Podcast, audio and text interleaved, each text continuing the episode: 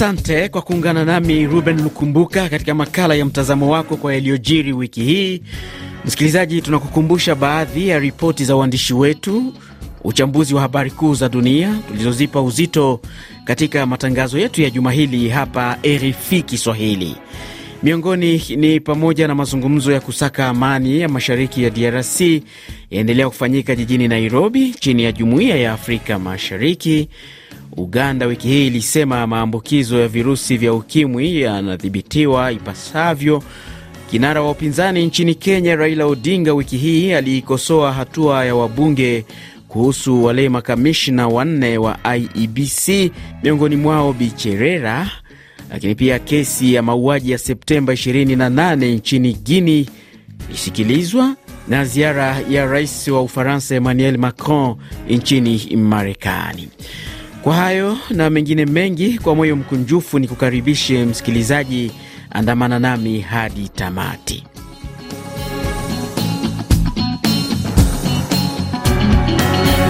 Kwa kuanza kabisa, msikilizaji, makala haya ni kujuze kuwa sehemu kubwa itaangazia yaliyojiri huko DRC na pia hali ya mivutano iliyoshuhudiwa kati ya nchi hii ya DRC na jirani wake wa Rwanda. Wiki hii mazungumzo ya amani kati ya makundi ya waasi, serikali ya DRC na wadau wengine yalianza rasmi siku ya Jumatano jijini Nairobi nchini Kenya baada ya kufunguliwa mwanzoni mwa juma hili. Serikali ya Kinshasa ilitoa kauli kali kabisa ikisema safari hii hakuna msamaha wala kujumuishwa jeshini kwa makundi hayo bila kufuata mpango wa kukubali kupokonywa silaha na kuingizwa katika jamii, mpango ambao unaitwa PDDRCS. Mpatanishi katika mazungumzo haya, rais wa zamani wa Kenya Uhuru Kenyatta aliweka neno, na ndipo tumejumuika kama wenzenu wa Afrika Mashariki kuja kutafuta namna na kusaidiana pamoja nanyi tuweze tupate hiyo amani. Sovereignty ya Kongo hatuwezi kuiongelea. Nchi ya Kongo ni ya Wakongo, na hatuko hapa kuongea juu ya hata nchi moja, inchi moja ya ardhi yenu vile itachukuliwa ama itatawaliwa na mtu kutoka pahali pengine isipokuwa Kongo. Lakini ndio tuweze kufika hapo, lazima Wakongo wenyewe waanze kuheshimiana, waanze kushirikiana. Naye Profesa Serge Chibangu ambaye alimwakilisha Rais Felix Tshisekedi alikuwa na haya ya kusema. Dira yenyewe ya kurejesha amani katika eneo la mashariki ya nchi na wazo la rais wa jamhuri, moja ya matarajio tunayosubiri katika mazungumzo haya awamu ya tatu ya Nairobi ni kuyaona makundi yenye silaha yanarudia maazimio yao ya kusitisha mapigano, kuweka chini silaha na kuruhusu misafara ya misaada iendelee kuwapelekea misaada wakimbizi wa ndani na watu ambao ni waathiriwa wa ukosefu wa usalama. Jean Chrysostom Kijana ni mwenyekiti wa mashirika ya kiraia katika mkoa wa Kivu Kusini, aliniambia E, sisi kama vile shirika la raia tunakuwa na matumaini makubwa sana e, ya kwamba hiyo mkutano inaweza kuzaa matunda na matunda kwetu ni amani iweze kurudi mashariki mwa Jamhuri ya Kidemokrasia ya nchi ya Kongo. Mazungumzo haya yamewashirikisha wasimamizi wa asasi za kiraia lakini pia watetezi wa haki za walemavu kama anavyoeleza Bikavira kutoka shirika la PAF huko Kivu Kaskazini. Sisi kama pafe kukia kuhudhuria mkutano huu ilikuwa kusema na sisi watu ambao ni walemavu tuweze kushiriki kwa amani, kwa sababu hii hali ya kivita inaleta watu walemavu wengi, inawaongeza, inawazidisha. Sisi walemavu tunakuwa mara mingi wasirika wa vita, na zaidi mwanamke mlemavu, wakati wengine wanakimbia, ni mwanamke mlemavu ambaye anabakwa wakati wengine wanakimbia ni ule mwanamke mlemavu ambaye anapata mimba ambayo hakungojelea, na wakabahatika hiyo kukimbia kwenye makampi. Wengine watafikia kupata machakula, lakini wao wanashindwa kukimbilia hiyo chakula, sababu ni watu wengi sana ambao wako ndani ya makampi. Washiriki wa mazungumzo haya yanayofahamika kama Nairobi ya tatu, wengi wao walidhihirisha matumaini ya kufikia mwafaka kama anavyoeleza John Banyene, mwenyekiti wa mashirika ya kiraia kutoka Kivu Kaskazini. Nawaza wakati tunakuja huku tunakuja eh, na watu eh, wenye kutoka ndani ya vikundi vyenye kumiliki silaha, lakini hofu letu kubwa ni kwa sababu tunaangalia eh, hivyo vikundi vyenye kumiliki silaha. Kuna vikundi vimoja ambavyo havikukuja huku kwa sababu najua kulikuwa eh, hiyo eh, minisome ya Luanda ah, ambamo wakubwa viongozi walisema eh, ya kwamba M23 is, isitishi mapigano. Na sisi kama vile raia eh, kikundi ambacho kinatukosesha usalama sana kwetu kwa leo ndani ya, uh, ya jimbo ya Kivu ya Kaskazini kuna maADF na M23. Hiyo ingali hofu kubwa kwetu sisi kama vile wakaaji. Enok Ruberangabo Sebineza ni kutoka jamii la Watusi, alieleza kwa nini wamekuwa wakishambuliwa katika maeneo yao huko Minembwe. Ile wanayoisema ni kwamba sisi ni wageni, ni chuki ambayo imeanza zamani sana. Uh, sisi wakituita wageni kwa kwa ukarimu, kwa kutuita wageni na sisi ni wa, ni Wakongo sawa wengine. Wanasiasa wamechochea chuki tangu zamani mpaka leo. Chuki hiyo ni chuki ya ukabila. Sisi hatuwezi jua kwa sababu ya chuki hiyo, na kinachosemekana kwetu, wale wanaotushambulia ni kusema watufyeke Kongo, sisi tuzimike Kongo, sababu hawatupende Kongo. RFI. Na tukisalia huko Jamhuri ya Kidemokrasi ya Kongo, wiki hii ni kwamba watu zaidi ya mia moja waliuawa katika kijiji cha Kishishe na maeneo mengine kama yalivyoripoti mashirika ya kiraia. Ngaruye Mhoozi Emmanuel ni mbunge mchaguliwa wa wilaya ya Ruchuru. Watu wengi sana waliuawa na kwa sasa miili ya watu mia moja makumi mbili na mbili imekwisha kuogotwa mahali wa, waliwaua. Kuna watu wengi, wanawake, watoto wengi, miili inaogotwa siku kwa siku. Naye Shabwito Munyamu Shemuhimakiri ni msemaji wa mashirika wa shirika la kiraia katika eneo hilo la Kishishe alithibitisha M23 iliwaua watu na muda huu wako katika tongoji la Kishishe wamejaribu kupambana na FRDC palushebere kumlima ya Matete. Mpaka sasa mapambano iko. Jeshi la serikali FRDC liliwashutumu waasi wa M23 kwa kuhusika na mauaji hayo likisema kundi hilo limekiuka makubaliano ya Luanda, kama anavyoeleza msemaji wa jeshi hilo Jenerali Sylvain Ekenge. Mashambulio haya yaliyoanzishwa na vikosi vya ulinzi vya Rwanda yanaonyesha nia za kisiri za mamlaka ya Kigali. Licha ya makubaliano yaliyofikiwa katika mkutano wa Luanda, hakuna hata kundi moja, iwe vikosi vya Rwanda wala waasi wa kigaidi wa M23 lililokubali kurudi nyuma, na badala yake wamekuwa wakiongeza idadi ya wapiganaji na kujiimarisha kivifaa kutoka Rwanda. Hata hivyo, msemaji wa M23 Willy Ngoma yeye aliyakanusha madai hayo. Hawapende zungumza na sisi, wanafanya kitu hiyo vitendo hiyo wanafanya ili watuchafule, dunia yote iseme ke sisi tu, tuko watu wabaya, lakini dunia yote inajua ukweli kama sisi M23 hatuwezi huwa hata binadamu, hakuna hata raia moya tuwezi mpiga kumfanyia kitendo yote mubaya. Sisi kabisa tunakamata raia sa mwami yetu.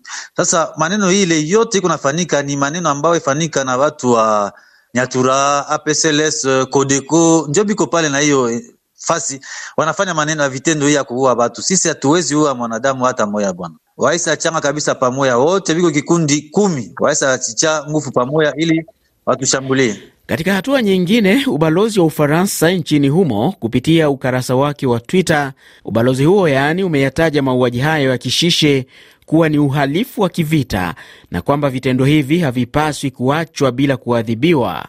Ubalozi huo ukienda mbali na kuwataka waasi wa M23 wajiondoe mara moja bila ya kuchelewa katika eneo hilo. RFI Kigali 91.9 FM. Tukielekea kule Rwanda, wiki hii rais wa nchi hii Paul Kagame alimshutumu mwenzake wa DRC Felix Tshisekedi kwa kutumia mzozo wa mashariki mwa nchi yake ili kuchelewesha uchaguzi mkuu uliopangwa kufanyika mwaka ujao. Rais Kagame alilaani kile alichokisema nchi yake kuendelea kushutumiwa katika kuendeleza mgogoro wa mashariki mwa DRC, lakini ikasema nchi yake iko imara, kauli ambayo aliitoa mbele ya wabunge jijini Kigali Jumatano ya wiki hii.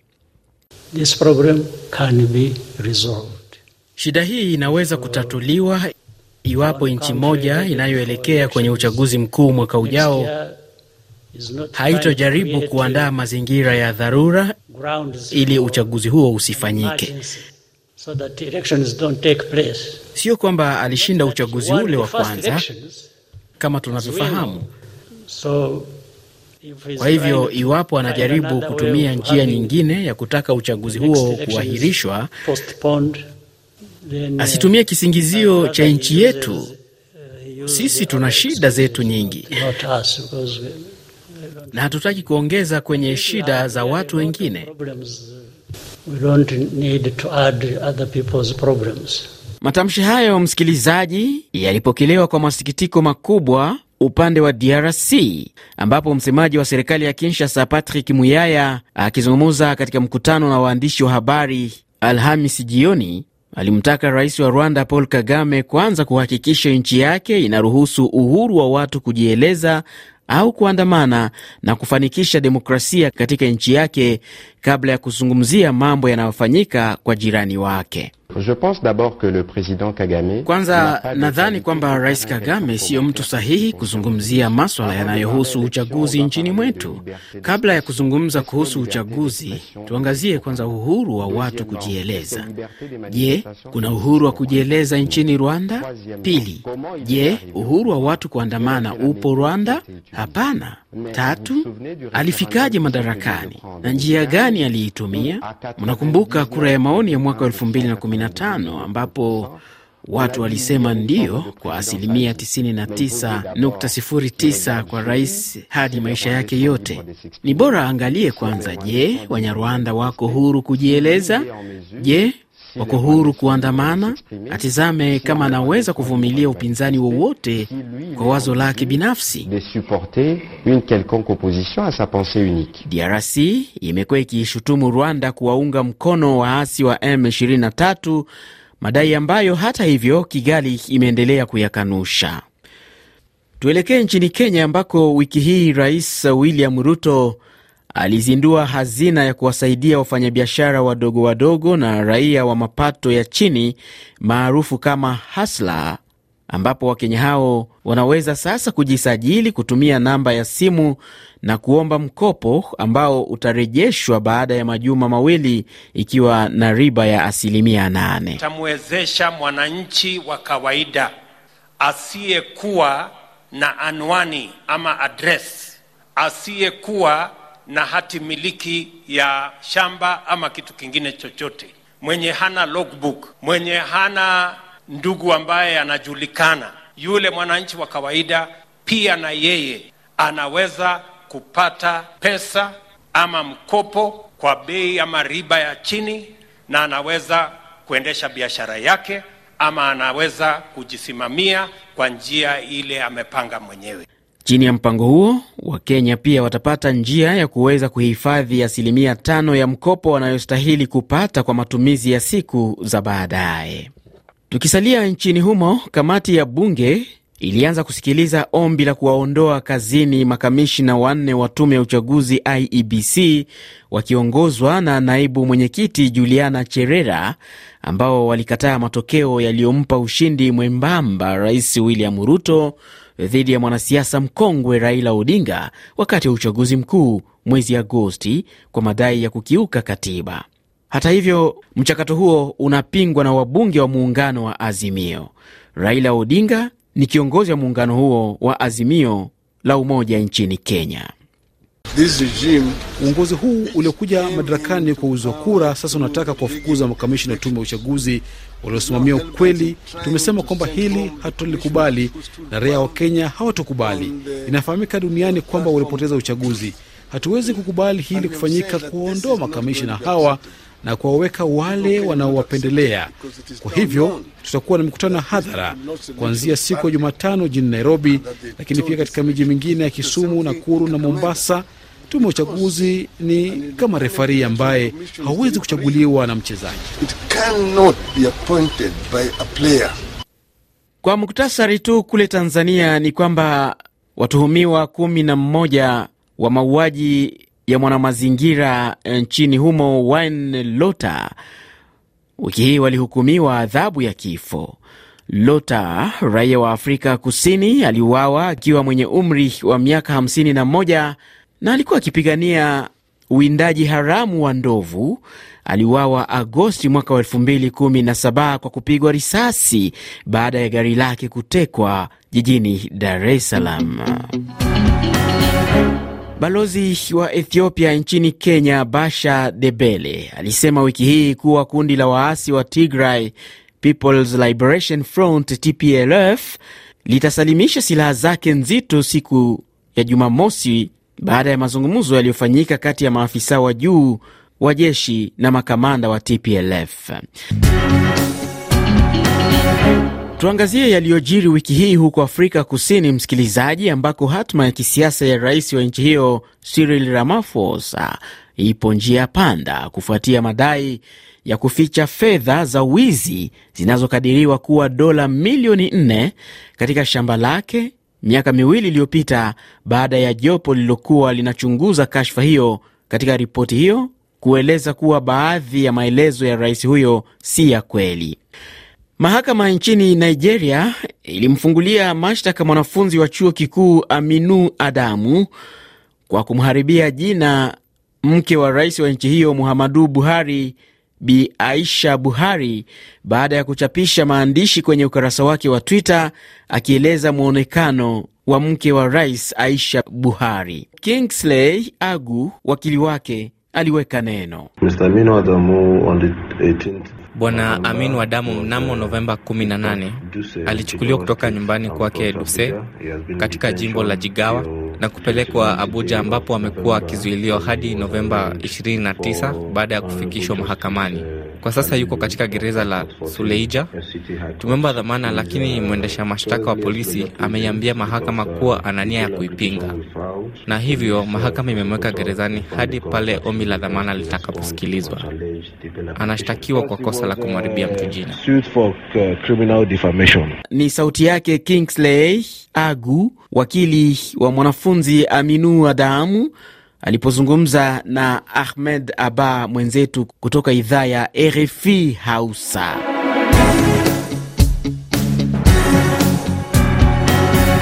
Kwingineko duniani, wiki hii rais wa Ufaransa Emmanuel Macron alielekea nchini Marekani ambako alilakiwa na mwenyeji wake Joe Biden huko Washington, katika ziara ambapo masuala muhimu yakiwemo vita vya Ukraine na uhasama wa kibiashara yalijadiliwa. Rais wa Marekani Joe Biden na Emmanuel Macron wa Ufaransa waliapa kuendelea kuisaidia Ukraine katika vita dhidi ya Urusi, huku Biden akisema atakuwa tayari kuzungumza na mwenzake wa Urusi Vladimir Putin iwapo ataashiria dalili za kutaka kusitisha vita.